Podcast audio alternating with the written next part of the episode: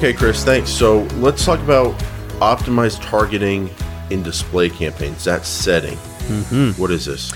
So this is, uh, uh, from what I can tell, for the past couple years, this is a default setting. It turns on as soon as you add your first targeted audience, topic, um, whatever you add. It's an auto applied setting that happens in a display campaign. So the optimized targeting effectively takes whatever you are targeting, if it's a topic or a website or an audience, and says, hey, we're going to take a look at that. And then we're going to find things that are like that and then add it in.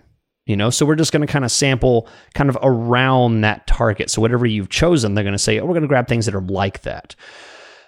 Most of the time, this may not really be an issue, um, but I'll tell you the one time when it absolutely grinds my gears and I hate it is when I'm running a display campaign specifically for remarketing. And I do not want optimized targeting with a specific remarketing audience because they are sampling outside of that remarketing audience. And remarketing should only show to people who have been to my website, not people who look like people who have been to my website. I only want to have a very small budget, spend a very little amount, show specific ads for people who have been to the site, maybe offer them different specials, incentives to come back, something like that. But I don't want that showing to a general public. And uh, there's no way to tone down or turn up the optimized targeting. It just kind of runs on its own. And uh, it's just a tiny little checkbox in the mm. ad group settings, or maybe it's the campaign yeah. settings. I can't remember it's which ad group settings. I'm looking at it now. Yeah. Okay. Yeah. yeah, it is. It is. Little tiny checkbox, and it's and it and it sounds great. Optimized targeting. Okay, great. But uh, you know, I'll be the decider. Thank you very much. Yeah, so it's in the ad group settings, but then you have to look down to additional settings and then edit ad group targeting. Yeah, it's so hidden. It's hidden. It is very hidden, and it used to be a metered thing where you could say, you know, a little bit of expansion, a lot of expansion. Yeah, and there were like five different options. Now no it's more. just on or off. Yeah, I'm in agreement with you on on retargeting. When I'm doing a retargeting campaign, I want it to be retargeting. That's uh, it. Not people that are similar to my retargeting, because sometimes my retargeting list is uh, 200 people, 1,000 people, yeah, and the, or 200 people, yeah, and the similar amount is 2 million. Yeah. Because uh, all of a sudden you get like a yeah. ton of impressions and clicks and, mm-hmm. um, what and and and ju- I, this isn't on our list of things to talk about, but I just have to say, people say, "Well, I don't know why he does." You know, obviously it's a great thing that it's people like. Let me explain something that my reasoning on why I don't like optimized targeting for that purpose whenever similar audience come into play and it's and it's a remarketing list, right? These are complete strangers. They may have absolutely nothing to do with each other other than the fact that they've been to my client's website. Okay? So, what are those people going to have in common? They're going to be visiting the same kind of sites. They're going to be going to Gmail, YouTube, stuff like that.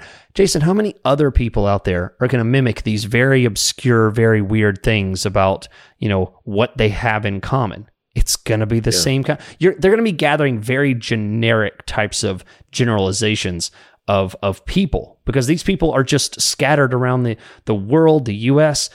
And what they're going to have in common is just basic navigation around the internet kind of stuff. And I don't want to match to that. It's not useful to me.